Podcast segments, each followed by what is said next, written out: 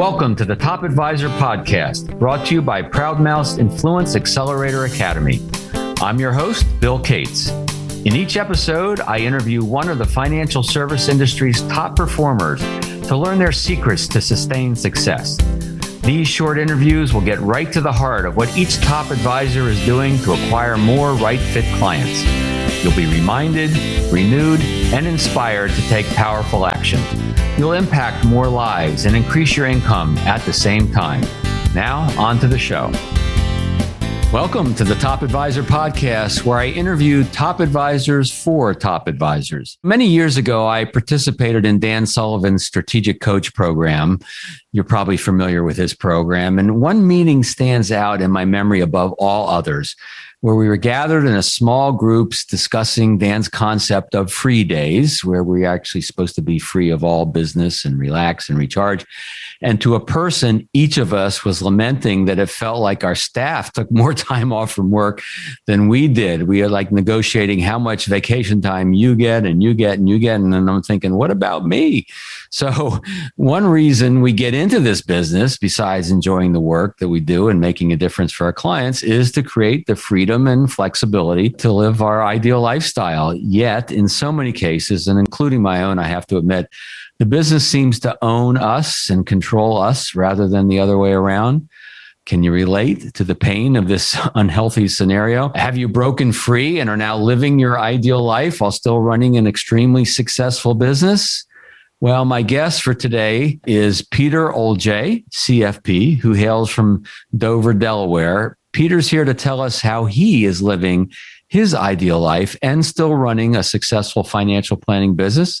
So, Peter Olje, welcome to Top Advisor Podcast. It's great to be here, Bill. Thanks for having me. It's great to have you, and I've enjoyed the pictures you sent over of some of your adventures. And I'm a bit of a adventurer myself, so we could probably talk about that forever. But that's not the point today. An ideal life, an ideal business, and that feels like a pretty big topic. So let's start with the ideal life part. What was your life like before this transition, and what does it look now? What triggered the decision to move in this direction? My life wasn't bad. I was running a moderately successful business. I think, like a lot of advisors, we basically start off accept anything that breathes, you know, as, as, a, as a client, and we try to work with that. And most of us really don't have a, an, a unique experience that we can provide the clients. So, in other words, we basically adjust to whatever the client is and so our value proposition changes and that that's that's kind of the way i was mm-hmm. probably making about $250000 a year with with a single associate working 78 hours a, a week that's what it looked like mm. so now what what triggered it honestly to join with Bill Bachrach and his enterprise if you will to be coached by bill mm-hmm. was really a sense that what Bill was talking about from the standpoint of both a client experience as well as an ideal life for an advisor just absolutely resonated with me. Right away, I was all in and I allowed myself to be coached probably a lot longer than most people would take. It was a 10 year process mm. that I went from taking anybody to creating a an ideal fit for clients. And that wasn't something that was right that happened right away. It happened over time. That would really truly appreciate the value of what I was bringing. I also created a unique experience that was coached by Bill along the way. And then I tr- and then I actually created a vision of my ideal life that included what I wanted to do the time I wanted to have as well as the money that I needed to make so that's how it worked. And I know that part of that quote unquote ideal life is not working as much, more time for travel. I know you travel with your wife. And so how many now, how many days a year do you work roughly? when I when I talk to advisors, it honestly is financial advisor nirvana. I mm-hmm. I work 150 days and of those maybe seven, eight hours tops in the day. I have a finely honed machine, if, if you will, of an office. And we can even go into that because that's such an important thing to build that team and delegate so that they own their piece of it. And I have 100 clients that I love interacting with. They feel it's the best thing they've ever done. They give me all their money and do what I tell them to do. Yeah. All right. So you started with this vision for your ideal life less work, more travel, working with the people you want to work with, et cetera. And then I remember you told me that you worked back from that, right? So you you had this goal, this vision. You started with the end in mind, as I often say, and then and you and then you built back from that. So tell us a little bit about the process, if you don't yeah. mind. So it, it is a numbers game. You just mm-hmm. say, okay, well, because Bill always says time is is zero. It's a zero sum. It's a zero sum game. Mm-hmm. We all have the same amount of time to say you don't have enough time or I wish there was more time, that's a fallacy. We all have the same amount of time. Go from the standpoint of the time. What is it? How much time do I want? Number one. How much money do I want? Mm-hmm. And then figure out what it takes per client to offer that in the way that you're you're and there was also the creation of a unique experience, you know, according to the Dan Sullivan model. And then to repeat that experience for everybody. So In other words, everybody gets this value, obviously tailored to them, but that was a big part of it. Mm-hmm. So then that developed into 100 clients that where I needed to make X amount per client.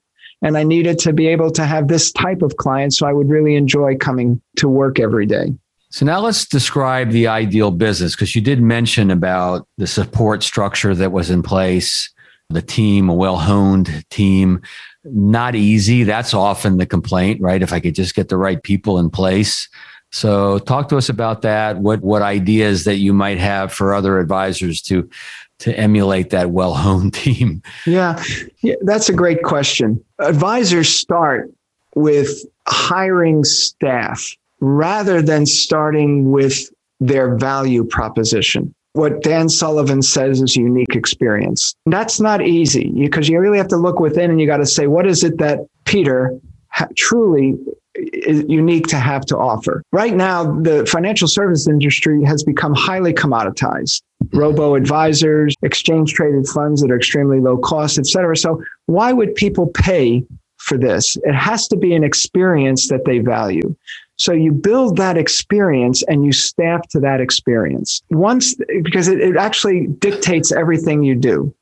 So then it's a matter of finding. Oh, the other thing that was important is I happen to use the Kolbe index, mm-hmm. w- which measures instinct, and I'm a quick start by Kolbe. So I had to find staff, people who complemented that who could literally fill in the details and take care of things that I, in a way that is not my genius. For me to work on that stuff is I'd have a lot of strong weaknesses. Who cares?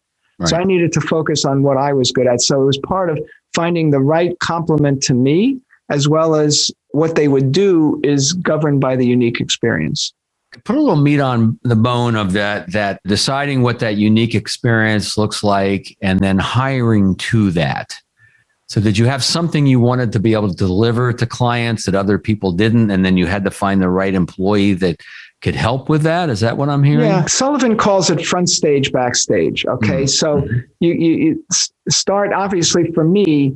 It was values based financial planning to a large extent. Okay, that was really the foundation, and I became an expert in in the financial roadmap conversation. That was well honed as an experience, but then it's it's a matter of really charting out the processes that then stem from that. The, the business processes if you will the client experience process. What is it all the aspects that you want a client to experience coming in? What do you want them to experience going out? What do financial reviews look like? How can that be set up in a way that i'm only doing it's more like a surgeon right? It's surgeon it's all set up for the surgeon right? The surgeon comes in, he obviously meets with the patient, but then comes in and does that very fine thing that only the surgeon can do. Bill would always say, and I think this also Sullivan, but only do what only you can do. Only do what only you can do.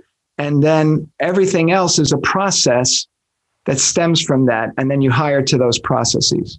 Does that make sense?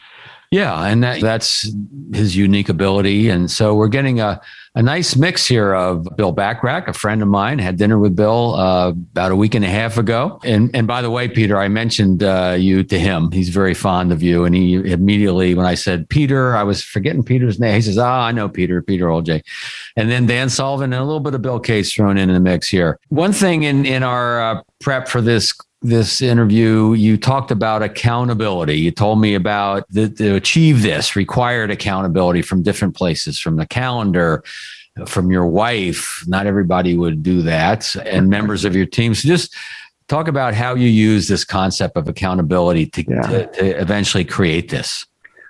Client acquisition is just hard. It's the hardest part of this this business and doing it the right way is hard doing it by referral only is hard. Okay, we always trying to devise other other ways of doing it.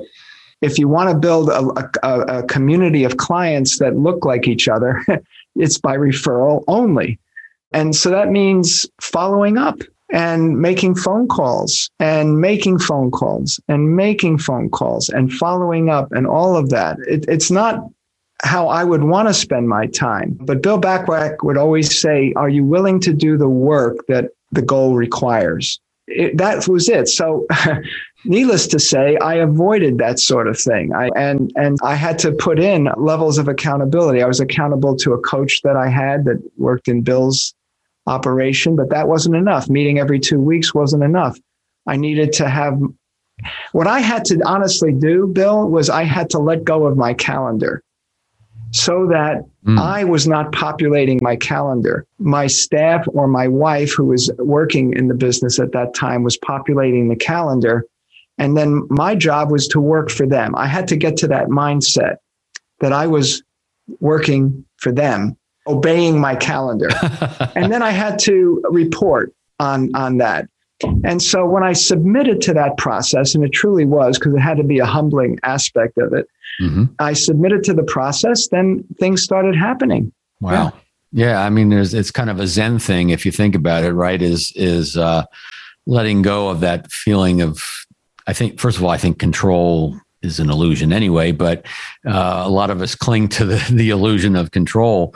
I had the same experience. I just did that with my assistant uh, recently. I had her schedule a bunch of calls for me, and she set up a much better day than I would have done for myself. Yeah. Uh, and I'm saying, all right, there's a message here, Bill. so you've already mentioned, and I want to go a little deeper around this 100% referral only business. You, you had to work to get to that, and you told us about the accountability to get to that. And you also mentioned something to me that intrigues me about making each client meeting a, a celebration. But but before we dig into those ideas, let's pause for a quick word from our great sponsor. This podcast is sponsored by Proudmouth, the Influence Accelerators. Proudmouth. If you're like our clients, you want to spend more time educating people and less time selling. That's why we turn Main Street experts like you into trusted mainstream authorities. We help you amplify your influence over a growing audience of magnetically attracted fans who will chase you down instead. Visit proudmouth.com to learn more. Be your own loud.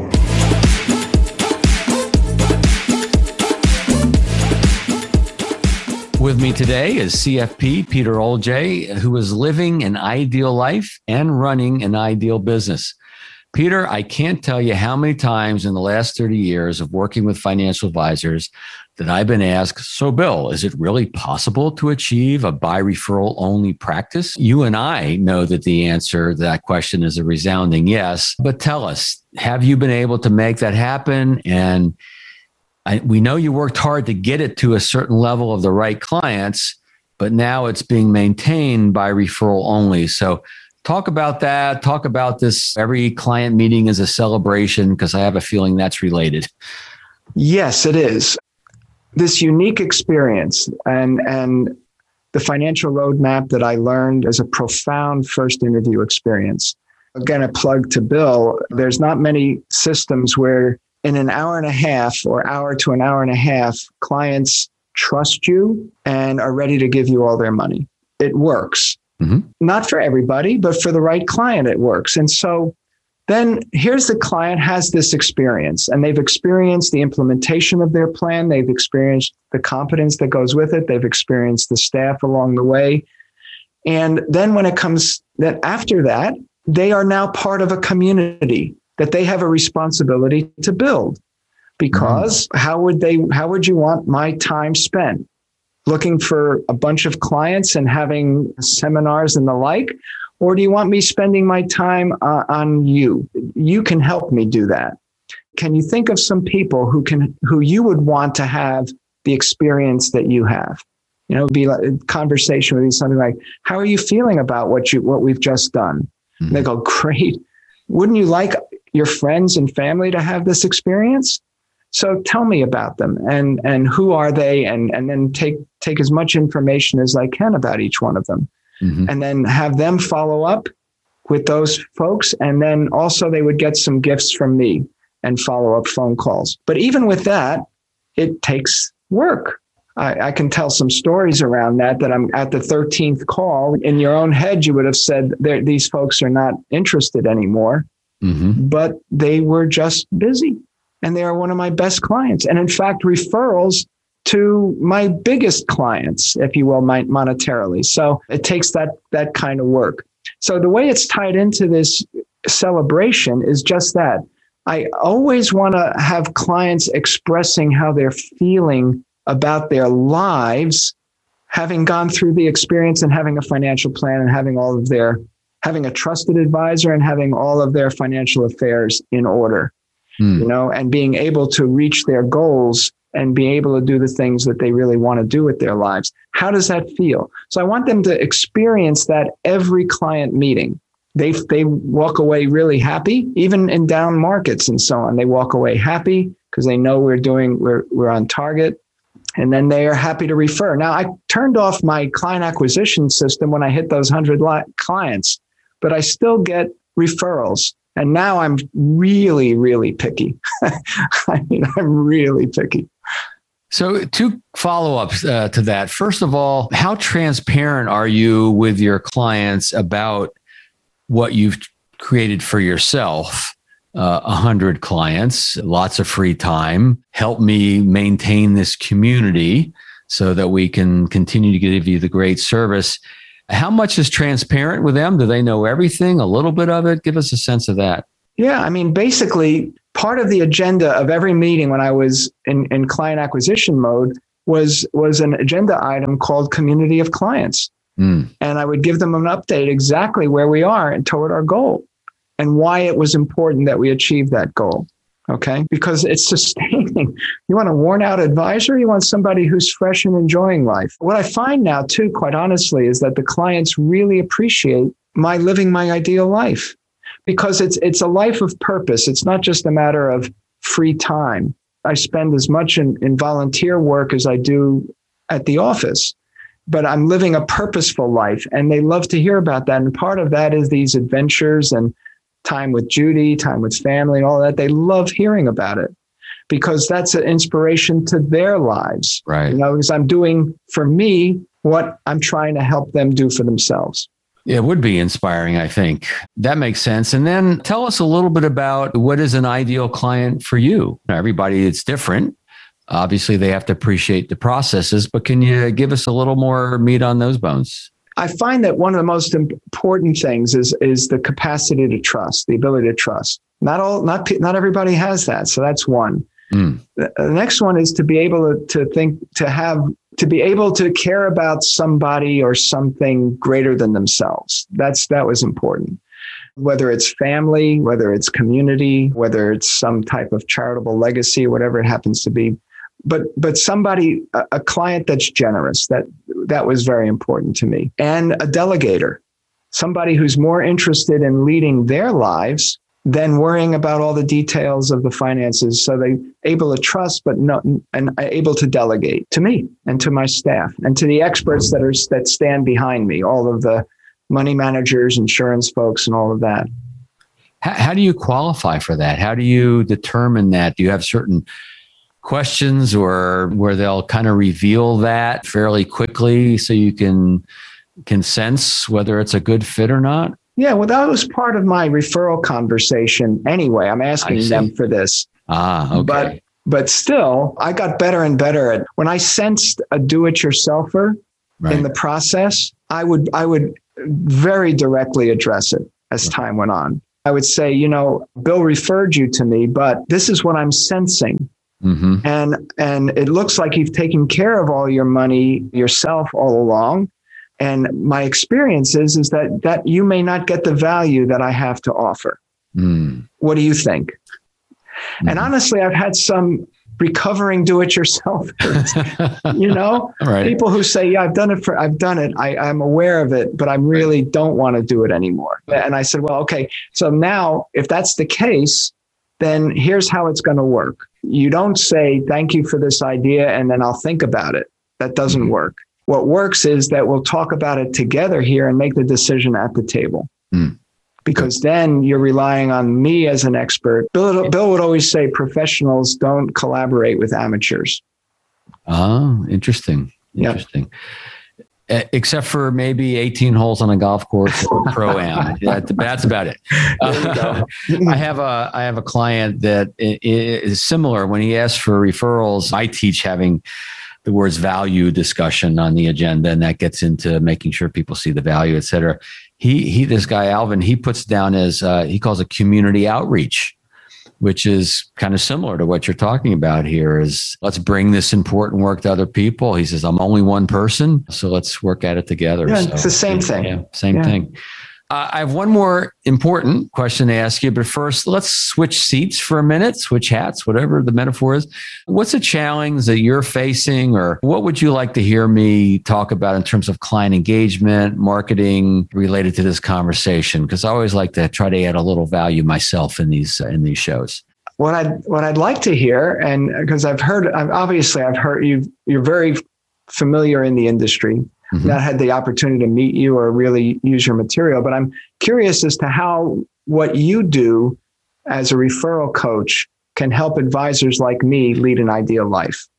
Well, I don't know if I can help you because you've got it down pretty dang well, but I think I can help a few others around that. So, and we've kind of touched on it already. The first is making a decision to build a referral based business to, to not treat referrals and I really should say introductions because we want to get connected. It's not they're not icing on the cake. They are the cake. It's the way people want to meet us. And it, it starts with a commitment to that because most advisors dabble in referrals. They know what to do with one if they trip over it, but they haven't really made that commitment.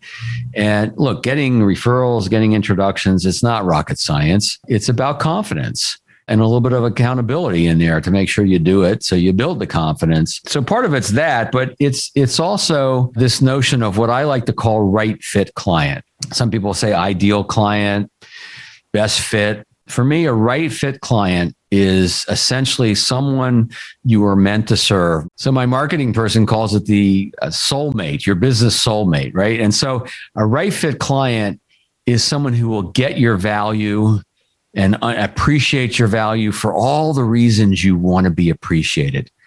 I know you and I were talking about not everybody likes or wants or seems interested in the process you bring, right? Okay, fine.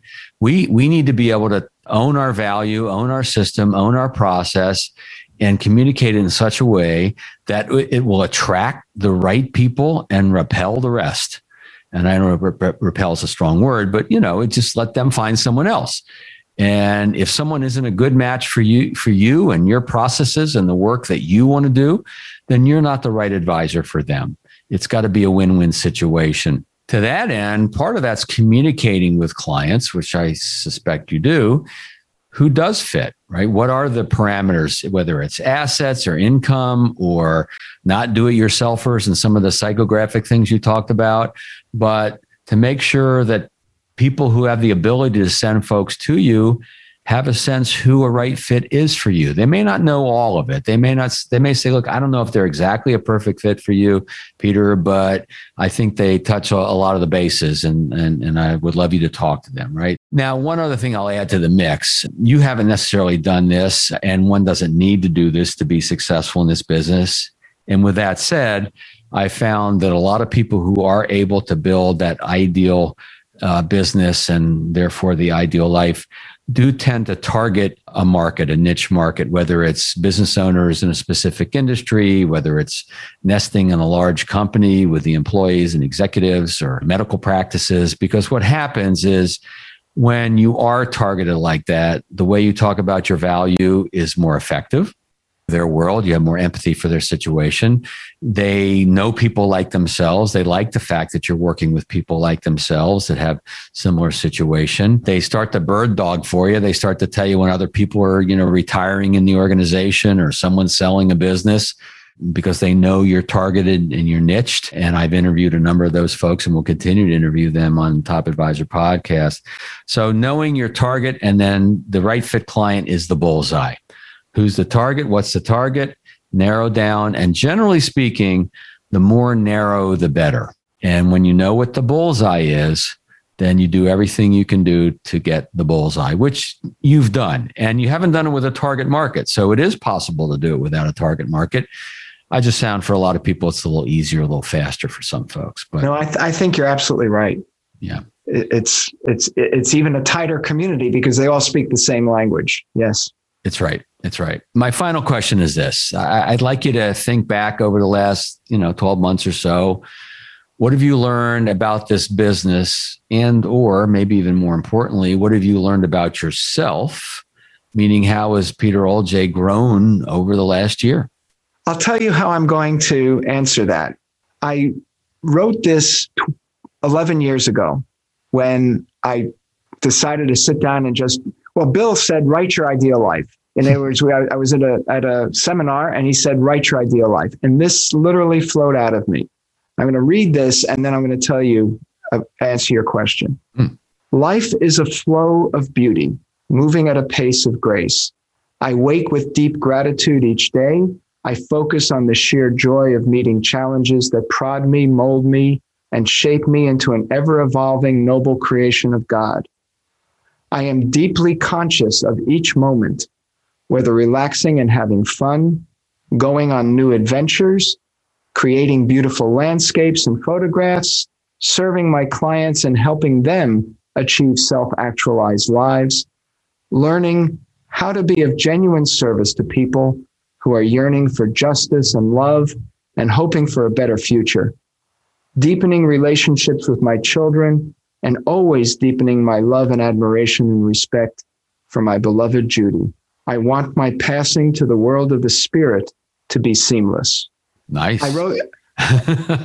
no, I'm I'm telling you, it it, and honestly, this has been a touchstone for me. Mm. I go back to this all the time, and it has been a movement in that arena. I, it, a movement toward joy, just greater joy and, and deep gratitude I had the best year I ever had in the middle of this pandemic. What a business. I got greater appreciation from clients during this period because we stayed close and stayed in touch in a period of uncertainty. Mm-hmm. But it's this sense of evolving toward that vision. And I'm I am ever, ever closer to it with deep gratitude, deep humility. That's, that's what I've learned. That's it. I would say, I would wager a guess, it's kind of uh, at least reflects some of the essence of who you are. Your prospects, your clients pick up on that and they're attracted to it. I think uh, so. And so that's what gives that feeling of community. It's yeah. More rewarding work, all that. This is, right. I found this conversation very helpful for myself. and I certainly hope those listening have found it. Peter Oljay, thanks a billion for being well, my guest. fun. Yeah. Yeah, I appreciate it. You're welcome. This is Bill Cates reminding you that ideas do not make you more successful. Only acting on those ideas will bring you the success you desire. This is Bill Cates, and you've been listening to the Top Advisor podcast sponsored by Proudmouth. Be sure to click the subscribe button so you don't miss the latest show. And feel free to share this and other episodes with your colleagues. And if you want to learn more about the work I do with other top advisors, just go to referralcoach.com.